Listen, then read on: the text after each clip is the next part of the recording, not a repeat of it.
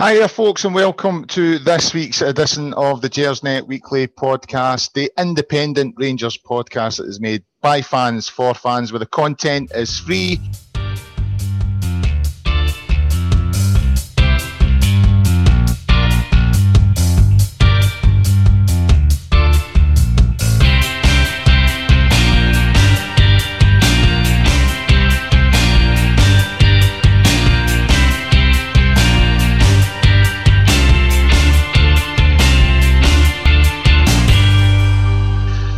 if you've listened to the pod before, we would encourage you to subscribe if you haven't already.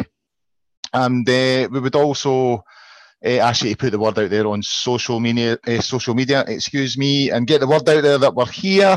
Uh, the podcast is live at the moment. Uh, we're live on YouTube, and you can comment in the, the comment sections of YouTube. It's, it's interactive.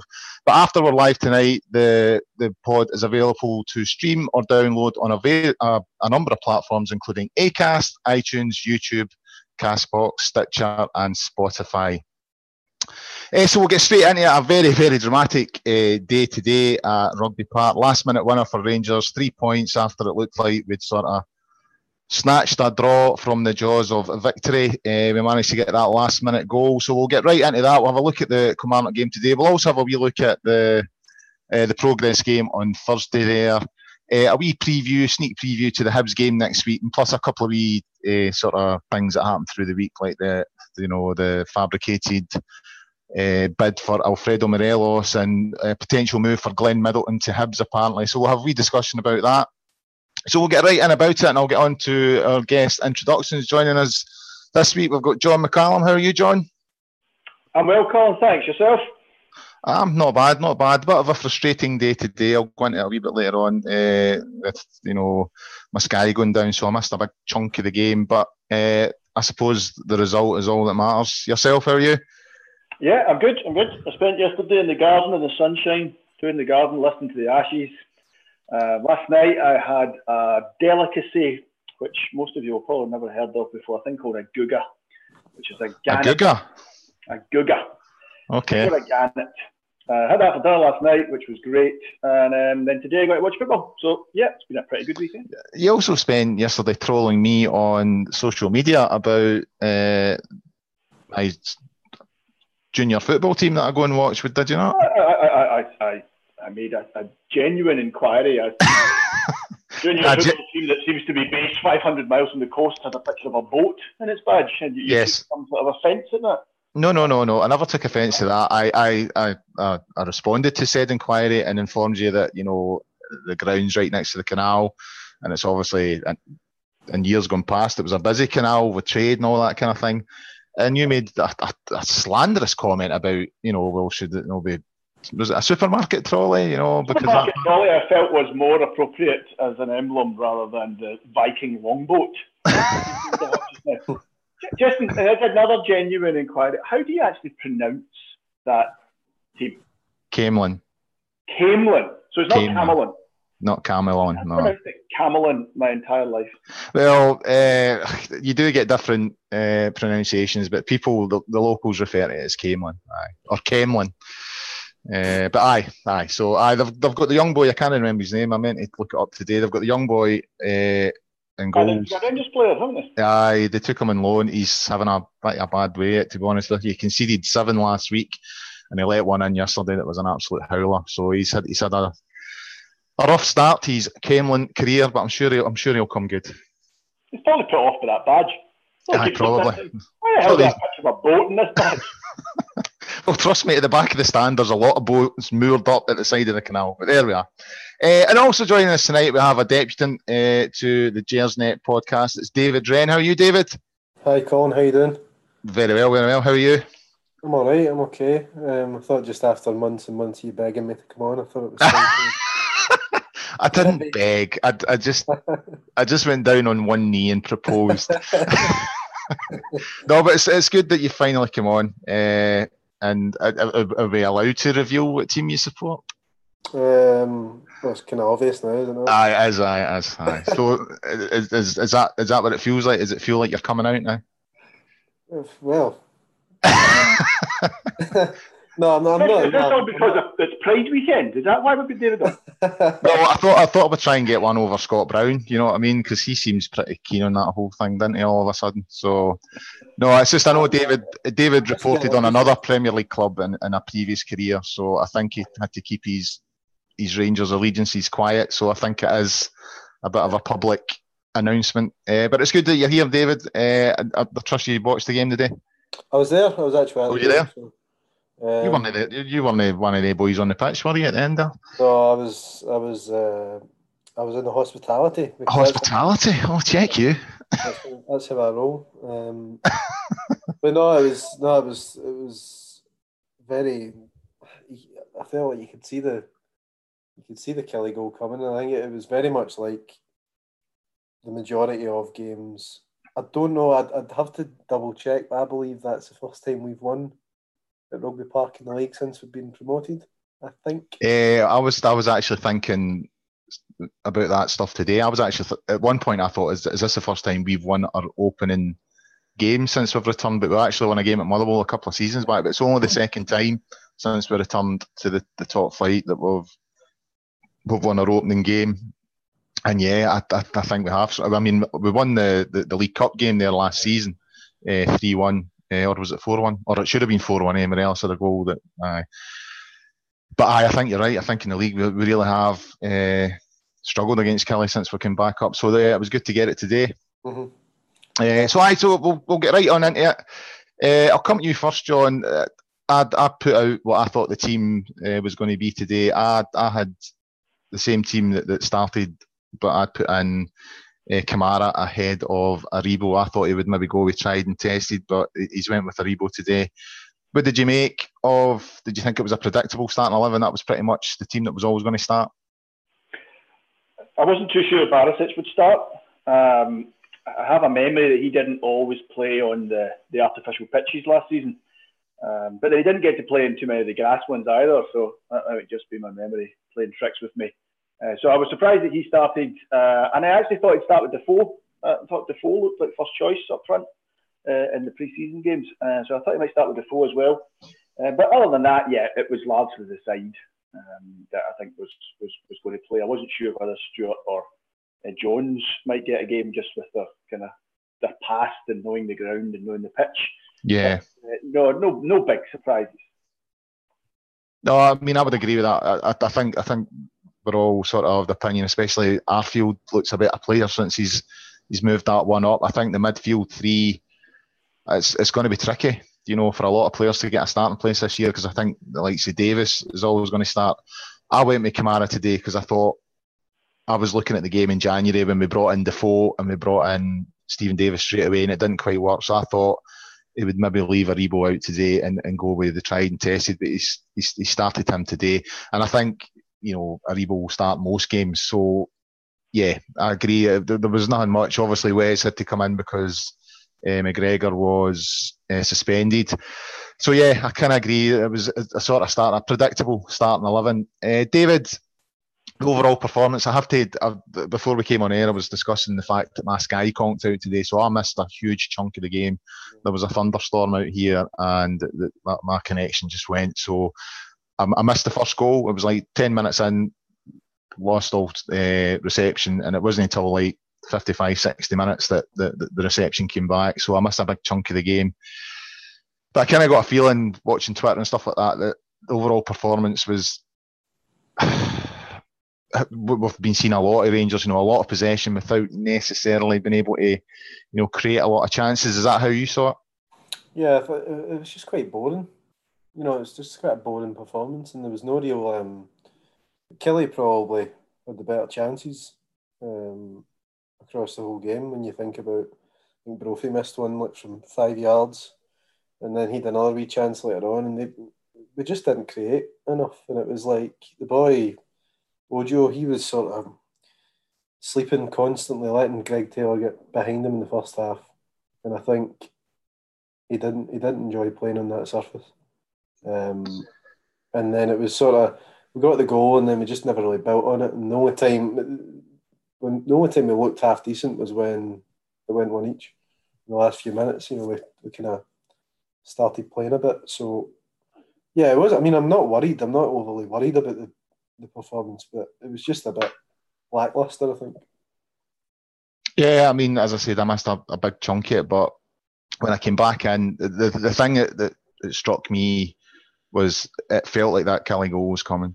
You know mm. what I mean? And it just felt like so many games we'd, we'd seen last season where we've kind of dominated possession, looked like we were in control, failing to get that second goal, which which is always a crucial goal, I think, for Rangers. Once they get that second goal, that's when teams have to open up a wee bit. I think teams that concede the first tend to think, right, well, we'll still sort of just stick to our game plan. It's it's not it's only when the second goal comes that teams genuinely have to open up, and then that gives us a wee bit more space.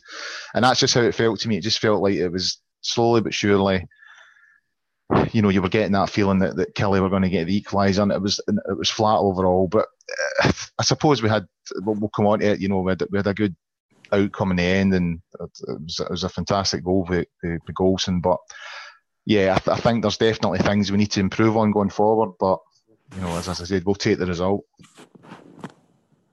John, is there anyone you thought thought had stood out today? Again, I, I, going on from what David said there, it felt a kind of flat performance. But was there anyone that stood out for you today?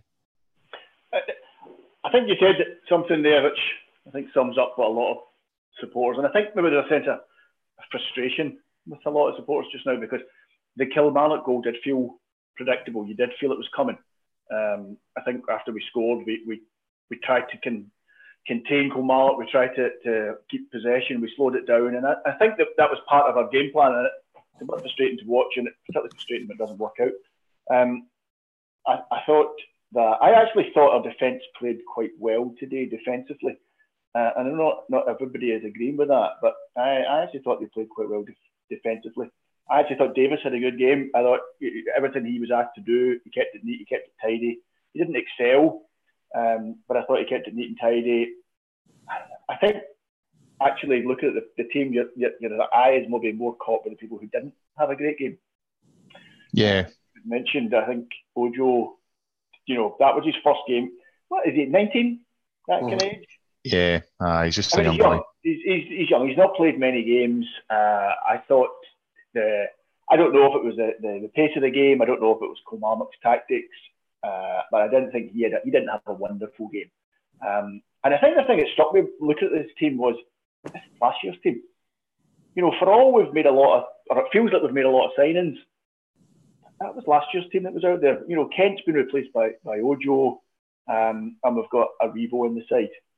But I don't know, that's last year's team. And that surprised me a little bit because it, it felt like we've made quite a few changes. I think I expected it to be a slightly different team, and it, uh, or I think it's affected. I think I expected the team to have a different feel to it, um, and yet that looked like last year's team playing last year's tactics, um, albeit with a slightly better result at the end of it. Um, and I think that's maybe where some of the frustration is coming in that maybe we haven't learned, um, we haven't moved on as much as perhaps we all hoped we would have. But did it did it also feel? I mean, I know Kilmarnock, Stephen, you know, Steve Clarke's moved on, but did it not also feel to you that it was the same with Killie? It was a very similar. It was almost like a Steve Clarke like performance. You know, absolutely very well organised and. and uh, sorry, God, I'm talking over you there. Other than the goalie, who's who's a new player that, that, that I'd never heard of him before, um, it was the Kilmarnock team from last season. Um, playing Kilmarnock tactics, I had kind of thought after that result they had against the Welsh team that Kilmarnock are relegation fodder this season, that it's all going to fall about them. I noticed a piece in the Herald through the week where a journalist, I thought quite surprisingly, basically said, when are Kilmarnock going to fire the manager? You know, he's lost the dressing room already. Folk are questioning his tactics. He's had two horrible results, um, which I thought was, you know, considering the guy hadn't even played a league game yet, I thought was, was a little over the top. But you have to assume that he's hearing things and, and you know, he's hearing things from people involved with the club. Um, but as in actual fact, Kilmarnock played exactly like Kilmarnock played last season.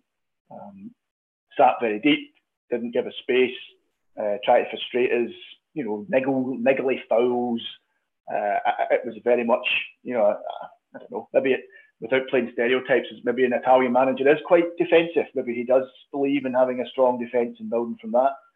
Um, but yeah, I was surprised. Very, very similar to last season, and I, and I thought Kilmarnock actually would be a, a, a different type of team this season, an easier team to beat, but wasn't to be.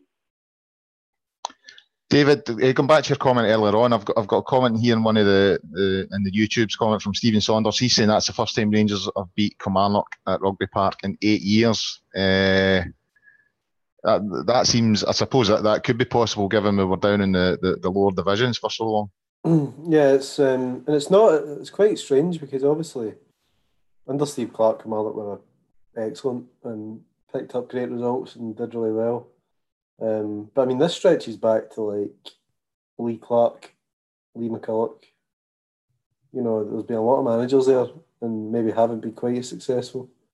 Um, that we've not managed to to beat either. So I think that it's no surprise that you know the pitch is what it is there as well. So I don't know if that's always been an issue for the teams over the years, but it seems to be. It's quite surprising when you think of obviously today in, in the last game of the season, we're different, but I mean usually we would have two stands, you know, full of fans there, and so it's quite it's quite interesting that we've struggled so much at Rugby Park, but um, yeah, it's, it's good to get that monkey off our backs, I suppose. Have, have you, I mean, given your sort of, you know, close proximity, Kilmarnock, and your, your previous role, have you heard anything about the, the new manager? Because there has been a lot of talk that he, he was already facing the door. I, to be honest, I think it was always going to be difficult for whoever went into the place, Steve Clarke, because you know he's he's had such a massive impact and he's done a magnificent job there. You know, really, probably the best manager they've had since Willie Waddell. I don't know, maybe Tommy Burns as well would, would go into that bracket for them, but it was always going to be difficult and it didn't matter who it was. Um, because if they'd gone and got like a Gary Holt, for instance, the fans would have been a bit underwhelmed. So they've gone for, you know, Alessio and he's suffered a Pedro Caixinha type thing where he's just had an absolutely horrendous result so soon in the season. And I think it's then difficult to come back from that. Um, well, we, we saw that with Pedro, you know what I mean, at, at Rangers, you know, a, a, a, result like that can kill a manager's career. So I think, I think now he's. I mean, I thought I thought they were okay today. I thought Kilmarnock played okay thought they were well organised. But as, as, you obviously mentioned earlier, it was more going back to Steve Clarke's um, philosophy almost. Whereas I think I believe I didn't see any of the games, but speaking to the mates and stuff down in Killie, I think they were a wee bit more expansive and tried to press the game a wee bit more against the Nomads. Um, so yeah, I think he's trying to put his own style on things, but obviously it's, it's more or less well, it's the exact same team as last season that had so much success under Clarke. So sorry, is it the same backroom staff? Is it the same assistant manager as last year? Uh, Alex Dyer's still there. Um, I think there's been a lot of changes to members of the staff. I think Billy Thompson's moved to under twenties coach, I believe, and uh, there's new sports scientists and stuff coming. So, um, and obviously Massimo Donati's there with him. Uh, so yeah, the, the Alex Dyer's still there, and he's really popular like among the fans and um, the players as well. He's a really really nice guy. So he's still there um, at the moment. So I don't know if he how much of a part he played in today's today's performance. Yeah. John, the, the, the first goal, uh, it was I think it was on the 16th minute. I was I was cut out at this point. I'd, I'd lost my my reception at, at Sky, so I missed the first goal. But uh, obviously, I've seen the replay, and again, it's something we've, we've spoke about before. You know, this sort of new role. He, he seems to be chipping in with more goals. I, I mean, it was a tidy finish. It was almost like a striker's finish. Would you agree with that? It was exactly a striker's finish. It had that instinct. Um, a, a thing we've not mentioned, and a thing that really pleased me was two goals from set pieces today. Um, it's a thing that's frustrated me for years about Rangers is the amount of set pieces, particularly corners we get that come to nothing. Yeah. Um, so, you know, Katic was a great header. Um, he got free, found himself a bit of space, beautiful header. Good save, actually, to be fair. Um, and uh, But Arco did well to stick it away. You know, he was in the right place at the right time. That's, that doesn't happen by accident. You know, the guy who's, who's looking for space, who's anticipating it, uh, he reacted first, stuck it away. Um, it was a goal that was coming. I think we were, you know, we were on top, we were playing well, we were controlling the match. Um, but I was delighted to score a goal from a corner. Obviously, even more delighted to score the second one. But but talking about the first one, um, you know, I, without being harsh, it was kind of Arfield's one contribution to the match. Uh, he, had a, he had a quieter game, I thought. Uh, he was involved in a few things, but I thought he had a, he had a quieter game. Um, but it was a nice goal, nicely stuck away, um, and delighted to get to get goal from a corner. Yeah, I would agree with that. The the, the set piece thing. It, it, seems to me like we've not had anybody that could take a decent corner since Davy Cooper at times. Honestly, it frustrates the hell out of me. But you're right. I mean, all three goals today. I mean, Killie's goal was the same. That was a that was a set piece, and it's maybe showing that just how important set pieces can be, and it's something that we need to we need to improve on. So to get two from that today was good, but I, I think a lot of supporters will also feel frustration that we couldn't create enough in open play, uh, David. And again, it, it kind of went flat. I think after we got the goal, again, this sort of predictable feeling and, performance that we've seen before. You know, we get that goal, can't get the second goal, and then we end up just playing a lot of nice football, you know, maintaining possession, but playing a lot in front of teams, you know, not being able to get in behind them. Yeah, I think second half, like Joe Aribo had been quite quiet, and then second half he sort of came into the game a lot more. And when he came into the game, you could see the quality that he has, and that maybe that quality we need in the final third. Um, but I, I, you know, I think I think Greg Stewart maybe should have started today because he knows that pitch well, well, so relayed it this summer, obviously, but he knows uh, he knows the pitch well. Um, he, has got that wee bit of magic in the final third, and he's something a wee bit different. And I don't know if maybe in hindsight he would have been a better option, um, just to provide that wee bit of spark in the um, in the final third. But yeah, it's frustrating. But I think as well, you're still as much as it was majority of the players that played today were all from last season. I think I think there's still a wee bit of like bedding in a, the new players that have come in, and there's maybe maybe the squad's just still needing to settle a wee bit. Um, it's possibly just a case of being patient and and uh, just hoping that eventually it does it does come together, especially you know um, in possession for us because at the moment we're just as we've mentioned obviously already, it's there is a lot of side to side and there's a lot of sort of not doing a great deal. Um, there's not a great deal of penetration in the final third, um, and that's what Alfredo Morelos, you know, he he needs good service because he, he just ends up doing what he did today, which was just run about fouling everyone, um, going to the deck. He just wasn't effective because he wasn't getting that, you know, the ball to feet, so he can he can then do something with it. That was that was quite frustrating. John, uh, David mentioned Morelos there, and I would agree. It, it certainly had one of his, his quieter games, uh, but there was an incident sort of sort of midway through the first half, I think, between him and uh, our friend Big Kirk Broadfoot. Now, uh, the thing that got me, um, I think this is again looking at sort of the standard of referee in this country, and, and Willie Collum has a certainly has a record of getting these things wrong. I didn't see anything that Morelos done wrong in that incident. It appeared to me to be all sort of broadfoot. You know, there was about a six and six and one and half a dozen of the other, and then Broadfoot seems to put his arms around him, grapple him, and throw him to the ground. And the two of them get a talking to. Broadfoot doesn't get a, a booking, and the two of them get a talking to. I, now, I, I saw a lot of comments on Twitter at the time, and I had to agree with them, saying if it had been the other way around, you know, if Morelos had thrown Broadfoot to the ground, there would have been a, a, you know a cry for a red card and all the rest of it by the usual commentators. Is that a good example of how, on certain occasions, you know, Morelos in particular gets refereed to a different standard? A hundred percent, absolutely. Um, I mean, it's. I know exactly the incident you're talking about, and I tell you, let me take the one positive from it was Morelos and his demeanour during it and after it. He didn't react. You know, he went down. He, you know, he didn't try and kick him back. He didn't do anything of the stuff that perhaps he would have done this time last year. Um, so I was I was quite pleased with that. But no, I mean Broadfoot. I know he played for us, and I know you're supposed to say nice things about guys who used to play for you. Wow, he's just an animal. he just, and it was the same last season. He's just there to try and get the opposition players sent off, and he does everything he can. And that in particular, like you say, had that been the other way around, and I, I don't have any doubt he would have been booked, and possibly more.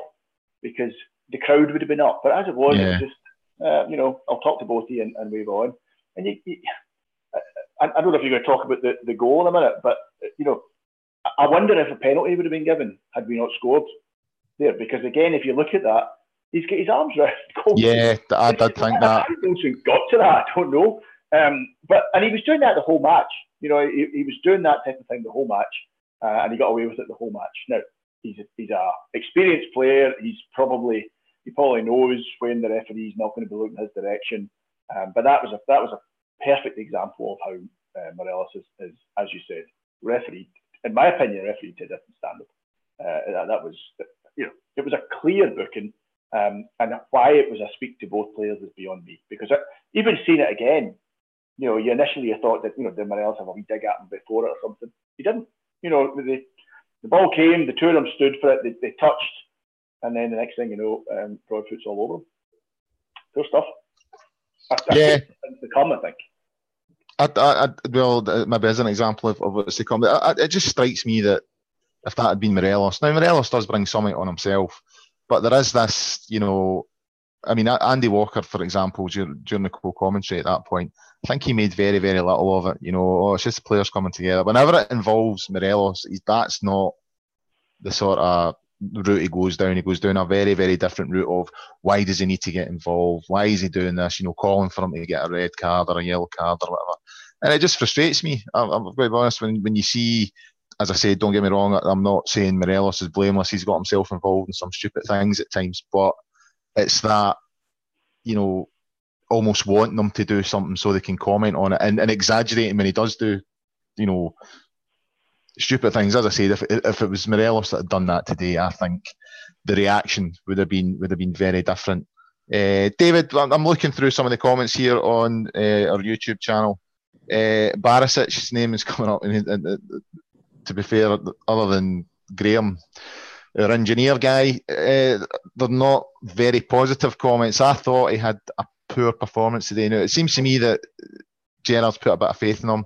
I think they've a, they've sat down and had a discussion. I think Gerrard has said to him at some point, "Your performances aren't good enough." I think Barisic has owned up to that and said, "Right, I'm going to try and improve."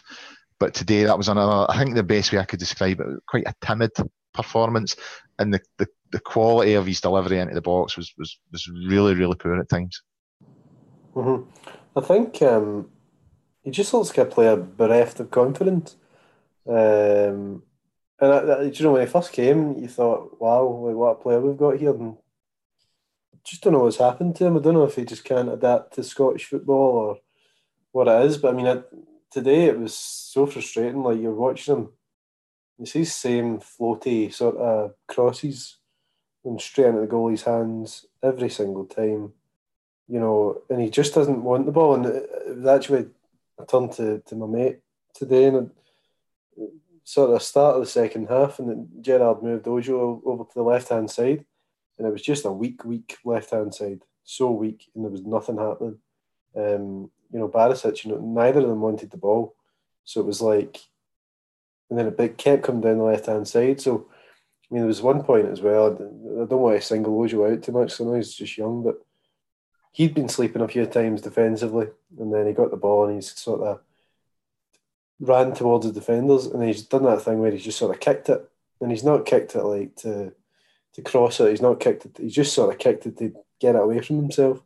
And then you notice the same thing with Barisic. It was just this lack of belief, like that they could actually affect the game, and that's more concerning the actual quality of his play. I think it's just the fact that he looks like a beaten man. You know, someone that just doesn't think that they can they can do it. But then the other thing about today is again, I don't think he likes playing on that pitch. So, you know, perhaps Halliday would have been a better a better option today, and I think he would have he would have given us a bit more energy, certainly. Yeah, I agree with you on the, the, the confidence thing. He does. He looks. It sometimes looks to me happens to a lot of players that sign for Rangers. Like the jersey's too big for him at times. I, mm-hmm. I wonder if that's the issue. Because uh, as you say, when he first arrived, you know, he looked, I thought we'd signed a proper player, but it's just never really materialised. And I was kind of hopeful, you know, when it when it became obvious, I thought he'd be away in the summer, but when it became obvious that Gerrard was going to give him another sort of crack of the whip. You're sort of behind the boy, wanting him to do well, but I think if he, he, he has any hopes of having you know a long Rangers career, he really needs to to up his performance levels because I, I thought he was poor again today. Uh, John, the obviously got to half time, one each out the second half, and again that feeling of deja vu that we've been here before, especially with Kilmarnock. You know, you just felt that the longer it went, when we never got that second goal, Killie were going to get the equaliser. I'm actually, I'm sure I saw somebody post on Twitter. Uh, I think it was actually our own Alistair McKillop posted. It's a certainty that they're going to get the equaliser in the, the 86th minute. Well, he was he was three minutes out. I think it was 83rd minute they got the equaliser. But I think the frustrating thing is we, we could all see it coming, and, and then it happened again. Yeah, absolutely. What is it? They say deja vu all over again. It, it, you could see it coming, um, and I think that's the thing that most fans get annoyed about is when you see the same mistakes being made and made and made. Um, I think I think it's unfair to look at that and not look at the response because clearly the response was different from last season. I think last season there's a chance we'd have lost that game. Um, certainly would have dropped two points, and I think there's a chance that then the momentum would have switched to them, um, and they'd have gone and won it. But absolutely, uh, you could feel it coming. Uh, watching, I mean, I wasn't at the match. I was I was watching like you. Um, you could feel it coming. You could sense that um, you know they were they were kind of building up to it. They'd had a they'd had a really good chance not that long before it. Is it, is it Brophy, the guy? That, uh, yeah, aye, aye. Really should have scored. He certainly scored. should have hit the target. Uh, a, you know, from the cross, he was I don't know five yards out. It was a poor miss, um, and that should have been the wake up call for us. That said, you know, it was a set piece, and and Morelos just switched off. Um, I mean, the guy O'Donnell had so much time. It was a nice finish, but he'd so much time to stick it away um, because we, our, you know, our centre forward who was Martin just completely switched off. Um, so that was annoying. But yeah, you saw it coming. Kilmarnock are that kind of team. You know, we, we spoke about it a minute ago, Colin. It was the same Kilmarnock team as last season, today playing in the same way as last season. So it should have come as no surprise to our team majority of whom were there last season, that that's what was coming. And the fact that we didn't stop it, the fact that we didn't, we weren't capable of, of changing the tempo. Um, you know, again, I'm not, I don't like to criticise Gerrard too much, but you do wonder why he didn't make changes earlier in the second half because you could see it coming. And, and clearly something needed to change. We needed to change the, the tempo. We needed to, to, you know, give them something different to think about. You know, bring on Defoe and give them something different to think about up front. Uh, you know, try Jones, try a guy who can, uh, you know, if nothing else, he's got a bit of pace about him um, because you could see what was coming, and and I don't think we're, I don't think we're strong enough yet as a unit to um, go to a place like Rugby Park and hold on to a one goal lead. You know, I think we, we, we need to win by more than that. We need to be in a bigger lead than that to, to win a match. Is that a fair comment, David? Because I'm again looking through the YouTube uh, comments here. There, there, are a couple of comments. Uh, one from Stephen Saunders around uh, Steven Gerrard subs. You know, he's sort of saying, sorry, saying that they're always like for like. You know, he's not changing a game. And I, I did feel like John that we were late in making changes today. Is that a valid criticism of Gerrard? Do you think? Yeah, absolutely. I think. Uh, I was saying today at the game I was really frustrated with the left, as I just mentioned, you know, what's happened down our left hand side. And, um, you know, I was saying, like, Gerrard's watching the same game as us, and I'm no football expert, but sitting and you can see exactly what, what's wrong, what we're doing wrong. And he's got, he's actually got options in the bench now. It's not the last season where at times you would have, like, maybe all be defensive minded players. You know, now we actually have options. Defoe was on the bench. I thought he could maybe have come on. So it was quite it was quite clear, you know, by about sixty minutes that Morelos was his head was gone. Um, but I think his subs have been poor. I think his subs were poor last season at the start of the season as well, and then actually get better as the season kind of wore on. So I don't know if it, I, I don't know if he just doesn't know his best team and doesn't and put, puts his trust in the players that he picks and that's why you know he's maybe second guessing himself a wee bit with the subs. But I think today, I mean, I think he had to change it, and he, he didn't. And I mean, it was okay in the end. We got the win, but yeah, I think um, I think it's something he'll have to look at and how he can affect the game you know, from the bench.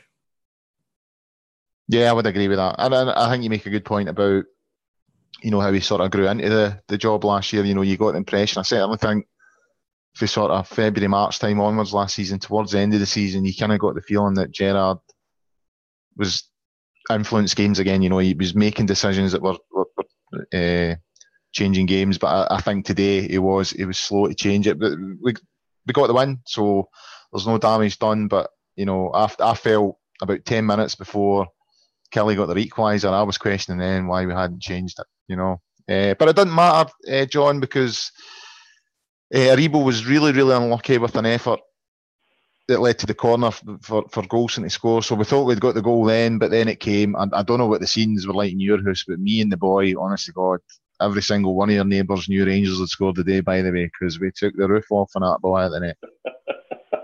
yeah, yeah, it was. Uh, it was an unexpected surprise, wasn't it? No, it was fantastic. It was a, like you say, um, it'd been a nice run, and he got the break of the ball. Actually, I mean, he'd kind of lost the ball, and uh, two Killie players kind of passed it back to him. It was a strange one.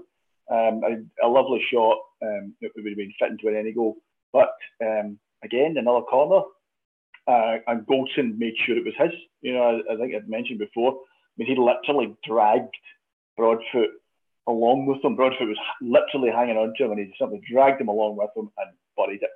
Um, uh, and, and that's great. You know, both centre halves contributing to their goals. Um, you know, that says something about the team. It says something about the tactics. It says something about what they've been doing in the training pitch.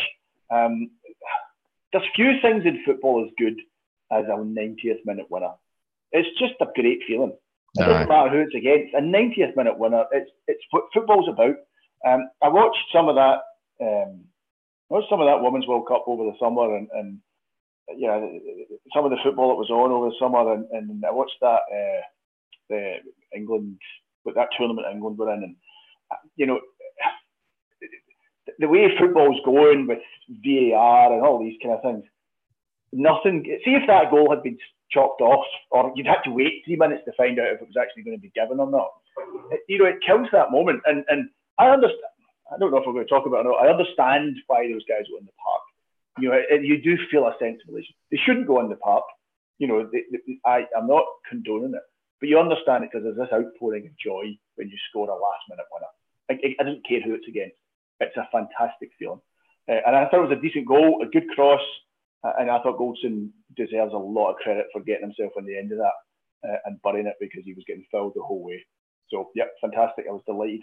I think I could hear you actually um, from, from the west of Glasgow. I think it was. I didn't know quite what it was, but no, I think, I think it was you and your boy. Yeah, well, I, I, I mean, I totally agree. I, I, mean, my day at, at half time, uh, it did feel like the footballing gods were against me today because my, my Sky came back on during half time when you know when they were doing the sort of half time analysis and when the adverts were on and then just as the game kicked off it conked out again and I, I was just sitting there at one point like 55 minutes I, into the game I thought of, of just paying the bill though you know see when they send you those letters with final demands you never thought of just paying it no it's nothing to do with that I pay my bills you know what I mean it was to do with the weather uh, but I, I, genuinely I was sitting there I, I felt like greeting at one stage I said I've been looking forward to this all week and I've hardly seen any of the game. But seeing that goal went in in the 90th minute, honest to God, it just made everything all right again. Honest to God, the two of us were jumping about that living room like a couple of dafties. And you're right, a last minute, we'll come on to talk about this, the, the supporter issue uh, a wee bit later on. But you, you, can understand it because there is, you know, nothing better than a last minute one, especially something like that. You know, with the way Celtic won yesterday, you know, you had Andy Walker, crooning, you know, or oh, this is another example of what Celtic have over Rangers. You know, they can see games out, they can win games like this, and we're seeing it again that Rangers can't do it. And you're just hearing all that stuff, and then bang, there you go, have that. There's your dinner. Chaos, as I said. Uh, uh, I, I, the only thing that sort of slightly frustrated me, and we'll talk about later on, is the there wasn't more Rangers fans in the ground because it was slightly disappointing that there was so many empty seats in the, the stand behind the other goal. But Yep. Overall, that that goal made my day today because it had been a pretty rubbish day up until that point because I hadn't seen much of the game. The only goal I had seen was Killie's equaliser, and I just thought, oh, this is just going to be one of the days. Aye, so was delighted uh, when that hit the net. David, as we were saying earlier on, you know, it's, it's only the second time since returning to the top flight. Rangers have won their opening game. As I said just now, Celtic won fairly convincingly yesterday against St. They've sort of, you know, put in a marker straight away saying, you know, they're they're there to sort of win that title how important was it to get that win? You know, and, and, maybe even in the manner that we done it, you know, because Celtic done it so many times last season. They they they had a last minute win at, at Kilmarnock last season. They done it at Hearts. Uh, they, they got a fairly late winner against ourselves at Celtic Park. You know, these late, late goals, as Steven Gerrard said the other day, you know, if the game's finished after 86 minutes, Rangers would have won the title last year. So we've lost points at crucial points towards the end of games, and Celtic have gained a lot of points. Mm-hmm you know, towards the end of the game. So how important was that that that win today, just to put out that message that even although we've, performed fairly poorly, we've still got the win. I think psychologically for our players it was a good thing because it shows that you know we can score late goals, which you know is a good habit to get into. Um, but yeah, I mean, I know it's only the first game of the season, but if you're straight away two points behind Celtic after one game, I mean, it's not it's not great again psychologically. Um, and yeah, I think to, to, to win the game in that manner was probably quite good. Um, and I mean better than, than, than if we'd if we'd won one 0 and laboured to a sort of one 0 victory. I think it always gives you that that buzz and that feel good factor when you manage to to get a late goal. And I think you know it keeps us keeps us level with Celtic if we can keep producing victories. I think that's the biggest thing, and it's like I mean, Gerrard. I'm sure Gerrard tonight would be delighted that his comments, you know, have been proved right. You know that that these moments, you know, from 86 minutes onwards, are so important because they, are, and, and it's not something that Rangers have been particularly good at um, over the years. Even even when you think back to, to you know, back in the Walter Smith days, you know, Celtic always seemed to score late goals, whereas we we weren't really that well known for it, you know, scoring the 90th minute winner. I don't think it, it happened a great deal, whereas they always seem to they always seem to do it. So if we can get into that habit, I'm sure it'll be, you know, it'll be welcome for, for every fan. I, I think you're right. You know, if Rangers are held out one 0 the day, we'd all be sitting here going, "Oh, we've got the win." There wouldn't be that same sense of euphoria. That's what it felt like after after that. You know, the, the, the when the ball went in the net, and then you had a couple of minutes of injury time, and then the final whistle. There was a real sense of, you know, achievement and all the rest of it, which I don't think we would have we would have had, as you say, if we'd have just saw the game out one nothing. So I think you're right. I think the manner of it could help the players in terms of realizing, you know, well, if when we're having a bad day at the office, because I've been banging on, on about that in the pod for a while now when you're having a bad day at the office, you just need to find a way. You know, I mean, you're not going to win every every game playing silky football and playing the, the sort of way that you've planned to play the game. You know, sometimes you just need to find a way. And I think that's what Rangers done today, and I think that bodes well for the future. Uh, John, bringing this the sort of game today to a close, there were a couple of issues today. The first thing was there was images on social media and all the rest of it before the game and, and sort of 10, 20 minutes after the game had kicked off of, of supporters struggling to gain entry to Rugby Park, which, you know, it seemed like quite a lot. Uh, and there was no sort of talk, of, you know, delaying the kick-off or anything like that. And we heard a lot of fans, you know, on social media complaining about it, £27 a ticket or something like that, and they're getting in 30 minutes into the game. How disappointing is that? It, it, I think it's been coming. I was at Firhill two seasons ago, and a similar thing happened. Um, it was a, a, it was a midweek game, and a similar thing happened. Um, Rangers, um, they, they, just simply weren't prepared for the amount of, of support, and you, you think, well, you should be because you sold the tickets. Um, so I don't understand what happened today. I, I wasn't there. I didn't see it. Uh, like you, I've, I've read about it. It's it's disappointing from a, a, fan's perspective if you've paid all that money and you don't get to see uh, the whole match. It's worrying from you know from a professional a professional um, standpoint. Kilmarnock uh, should be capable of managing the crowd, managing the access to the stadium. Um, there's absolutely no reason why that shouldn't be happening and happening correctly. Well, that, that, that's all an image today of there was actually turnstiles at that end closed, yeah, which made it all the more frustrating. Now, I've seen that as well, and I don't know if that was something if they were closed because of you know something happens, you know, someone is going to turn up for work. I, I don't know why they were closed, um, but clearly something wasn't right. I mean, you know, like I think uh, I think we've sold out two ends of that ground most most seasons since we came back up, um, and I've not heard of this issue before. So clearly something wasn't right today. Um, I don't know if it was I don't know if it was negligence. I don't know if it was deliberate. I don't know if it was accidental. I'm afraid I don't know enough about it. But it is worrying. It's not a huge surprise. Um, I do worry that as there's less and less money in Scottish football, um, clubs um, and authorities will start to look to save money in different places. Uh, you're already seeing it with policing. There's hardly there's nothing like the same amount of police at games as there certainly was when I was uh, um, younger. Um, so you're seeing fewer and fewer police, more and more stewards. I think that's why you see things like you saw today with um, you know fans going onto the pitch, um, because I don't think fans have the same concern for getting lifted by a steward that they might have if there's um, you know a dozen coppers standing in front of them. Um, and I think maybe you're seeing it with you know turnstiles not quite working, and maybe that's not working, so we're going to have to close this. And you know what? It's just Rangers supporters. Who cares? Uh, I, I, just worry that creeping back into Scottish football. Um, I'm not trying to be melodramatic, but I, have sensed that over the last couple of seasons um, that um, we, we, maybe are going back the way a little bit in terms of a, how we how we treat supporters, um, and also perhaps um, you know after after that kind of great period in the in the 90s where everybody was getting new stadiums and, and, and you know football had changed from the, the changed from the sport that I grew up uh, and the, and the stadiums that I used to go to um, and, and we're, we're, a little bit, we get a bit nostalgic for some of these old stadiums, but in actual fact, most of them were utter dumps. And, and, and you know, it's much better that they've been replaced. But at the same time, um, you've got to keep on top of that and you've got to make sure you, you are giving a service. And at £27 a ticket, you know, that service should at least mean you get in on time. Uh, there, I don't think there's any doubt with that. David, there was also, I mean, I think the Rangers fans had the right to complain about the issues getting into the ground today. You know, if you're paying twenty seven pound for a ticket and you're missing half an hour of the game, it's frustrating. But there was the, all, there was issue at the end of the game as well when when, when Goldson got that winner. You know, some of the, the fans came on the pitch, which seems to be becoming a wee bit of a trend, uh, especially at last minute winners.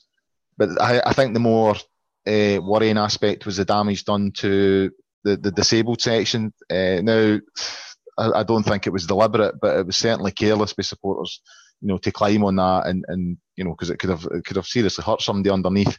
So, you know, I think the Rangers supporters have a right to complain about how some of them never got in, but they also have to take some responsibility for some of the scenes at the end there.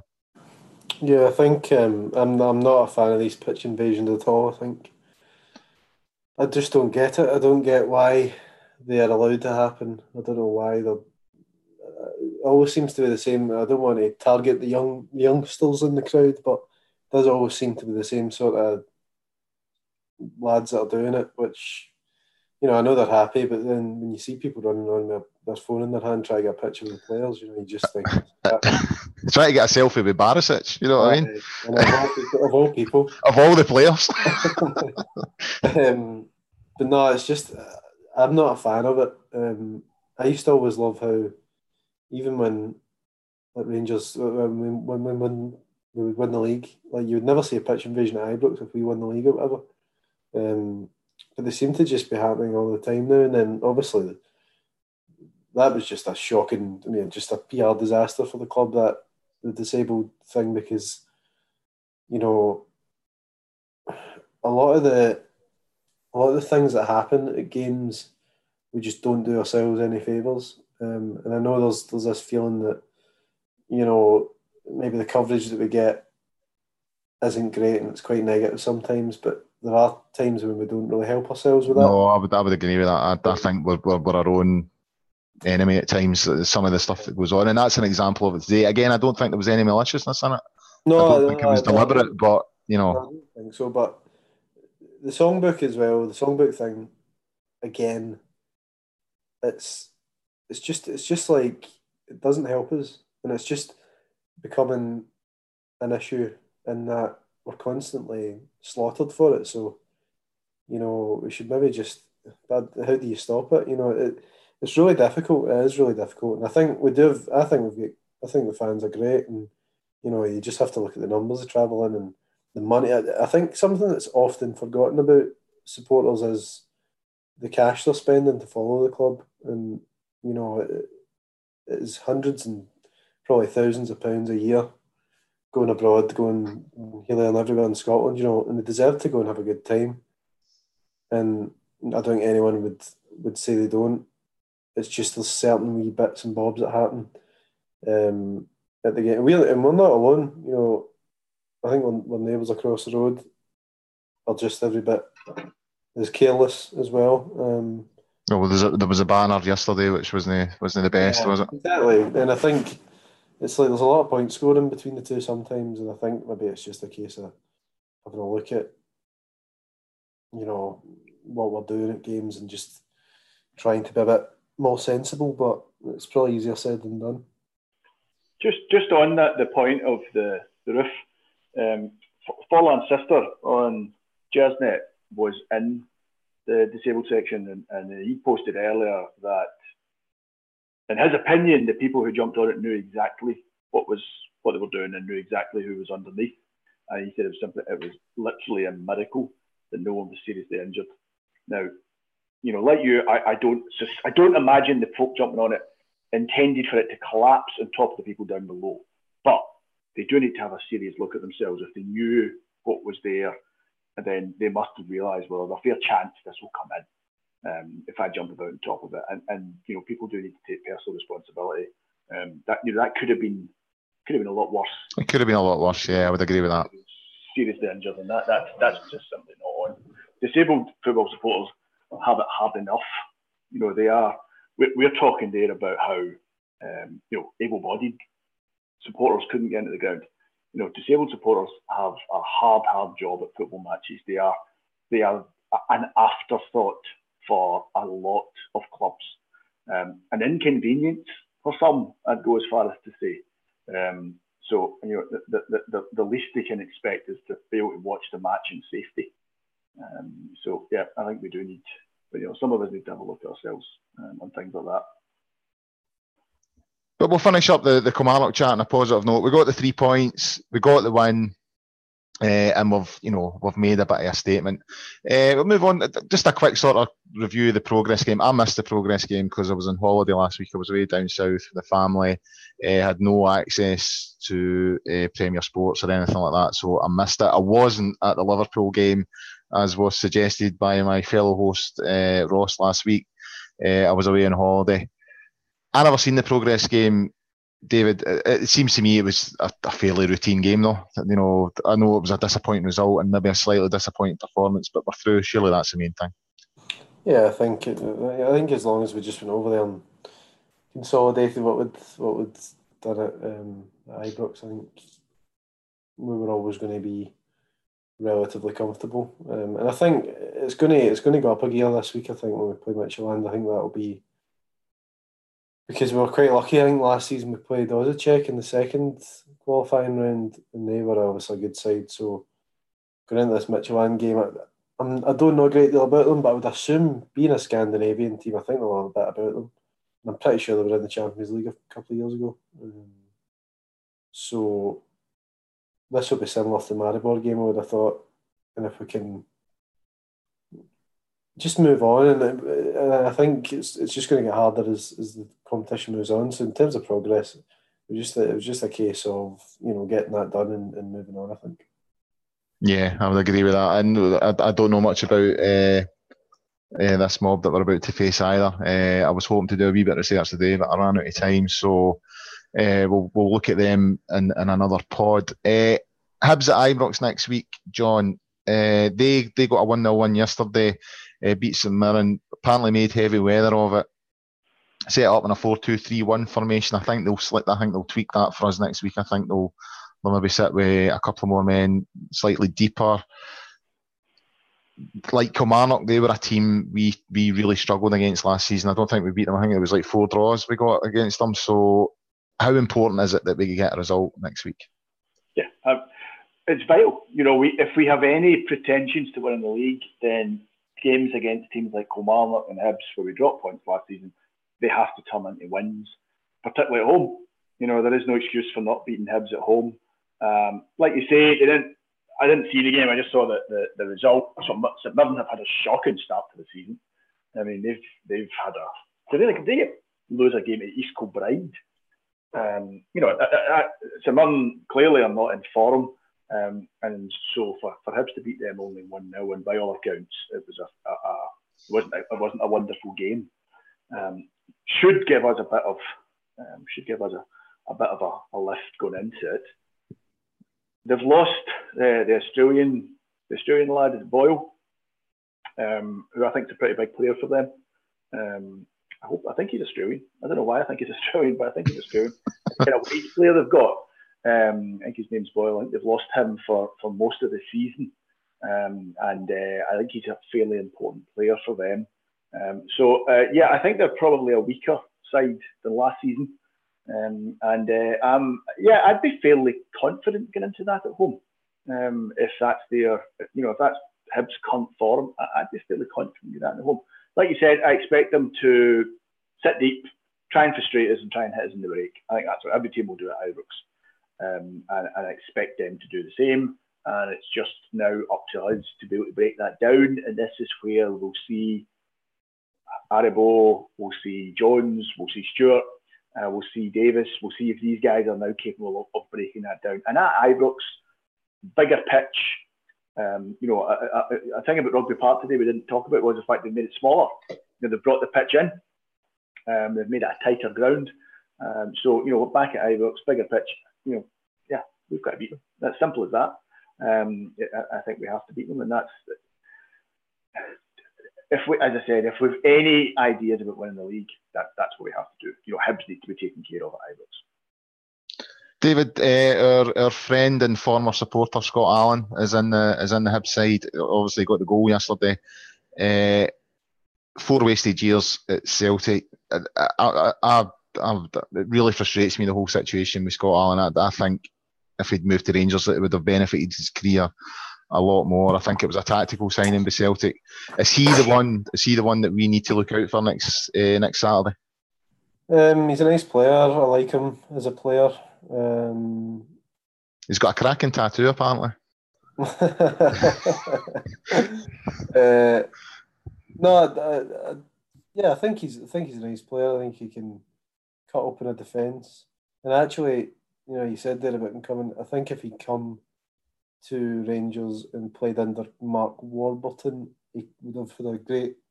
He'd have been a great part of that team, um, because that was kind of what Warburton's uh, Warburton's sort of team lacked. I think just that proper number ten that could slip in uh, the strikers. But yeah, I mean, he's a good player. Um, and obviously Boy Kamberi's good as well. So I think uh, there's no mugs Hibs, and I think it'll be a difficult a difficult game for for Rangers, no doubt about it. But you would be hopeful, you know, as as as, as John's pointed out, if you've got any ideas of of you know putting in a challenge or, or even winning the title, these are the sort of games. The games where we struggled last season, these are the sort of games we need to start picking up points in. I think we pretty much have to just it sounds sounds ridiculous, but you've you've got to really be winning. Uh, we probably cost ourselves with draws last season, and now we just have to find a way to win. I think today was maybe a good example of that because we did find that way to win. If we have any ideas about being up there, let's not forget, I mean, we only lost the league by nine points last season, and it could have been less if we hadn't, you know, lost in the last day. Um, I don't think we're a million miles away, but we just need to be a bit have a bit more about us and, and be be what is, as John says, you know, winning these these sort of games where you're expected to win. And I think we can't afford to be dropping points at home to Aberdeen and Hibs this season, which we did last season. Realistically, we're going to drop points, and realistically, when we drop points, it could be Easter Road or Pittodrie. I think when you look at the home games and you look at the you know, the Hamiltons away, the Killies away, the St Johnstone away, we need to be turning them in from, you know, tight draws or losses into victories, and then, you know, that's the only way we're gonna we're gonna get anywhere close to winning the league. Is if we stop just giving away these stupid points that end up costing us in the end. Guys, conscious of time now, so just a couple of quick things, uh, stuff that happened through the week. I thought we would we would cover. John, there was a, a story uh, linking uh, Alfredo Morelos to a Chinese club for, for 30 million last week. Gerrard has come out and said that this is a total fabrication, that no one's picked up the phone to Rangers regarding Morelos, and that someone's, as he put it, making a lot of noise about this boy. What do you think's going on here? Do you think this is his agent fabricating this stuff, or? In a word, yes. exactly what's happening. Um, I think, yeah. I mean, it's we're into the we're into the kind of closing days now of of um, the English transfer window, aren't we? Um, so I expect any moves that are happening from down south um, will happen fairly soon. Um, I, will be honest, I'm amazed that no one from England has, has taken a, a chance on him. When you see the money being spent on players down there of fairly ordinary ability, I'm surprised someone hasn't come in and, and, and taken a, a, gamble on him. Um, because he, you know, for all for all his faults, he can play football and he will score goals. Um, so I, I, am surprised. Um, I don't quite know the point of saying, you know, he he was offered ten million pounds a year to go and play in China. I, I, don't really know what that achieved, other than maybe make some clubs think maybe we need to offer him more money. I'd be amazed if there's not conversations going on behind the scenes. Uh, I'd be very surprised if if you know clubs haven't made contact with his agent. Um, but ultimately, I think this was a lot of nonsense. I think this was just his agent. You know, I don't know, giving somebody a story to run. Uh, it didn't make a lot of sense. It seemed a strange one. Um, Chinese, I understand the Chinese window was kind of closing that day or something. So maybe they felt, well, you know, we can, we'll, we'll put this out there and that might kind of make somebody somewhere. Make something happen. Yeah. I, I don't know. It's all you can think of. Um, because I, I, you know, I think most of us perhaps thought he was going to be away by this time. Um, I think a lot. I did. Yeah, I thought he'd be in the summer. Um, surprised he's still with us. Um, I think we're weak up front. I know we've not talked about it in this pod. You know, in terms of the squad, I think we're weak up front. We've you know we've lost Lafferty, albeit he didn't do a great deal for us. You know, at least he was another option, a different type of player. We've not replaced him. Um, if if and when Morelos goes, um, we, we, will, we will need to sign at least two strikers, I think, because there's not anything obvious.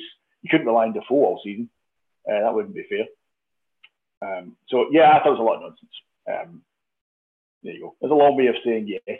Uh, another thing I saw uh, in the, the, the, sort of papers this week, David, Glenn Middleton's been sort of touted for a move to either Holland uh, and NAC Breda or Hibs. Now, I was I sort of raised my eyebrow to the Hibs thing, considering the aforementioned Mr. Allan, Scott Allan, the whole thing that, that happened with him.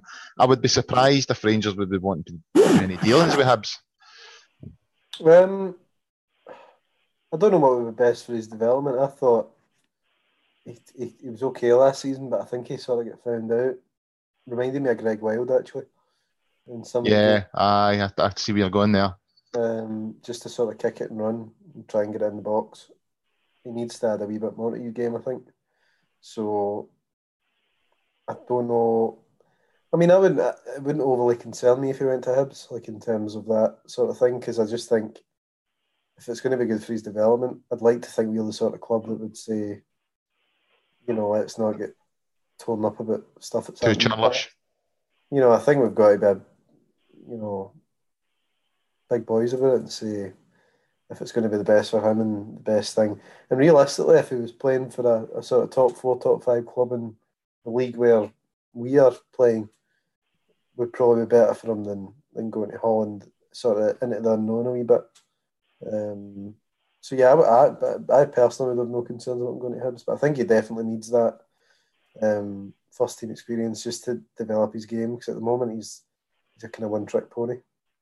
Yeah, I'd agree. I think when he came in, he looked he looked an exciting player, but uh, again, I just wonder if the expectation started to get to him a wee bit. You know, that what's required to play for Rangers, and as you say, became a bit a wee bit one dimensional. Uh, I think a move away would suit him and would probably benefit him, but I'm not keen on Hibs, I must admit. But there we go. But anyway, guys, conscious of time now. Uh, that's us just over the hour. Uh, so that's it. That's us for this week's episode of the Gersnet Weekly Podcast, the independent Rangers podcast made by fans for fans. A big thanks to John and to David uh, on his debut for their contributions tonight. Excellent stuff.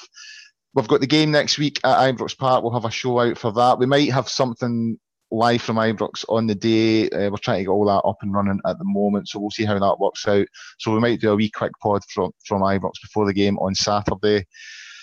In the meantime, get yourself onto Gersnet and the forums at www.gersnet.co.uk. And until the next time, bye for now.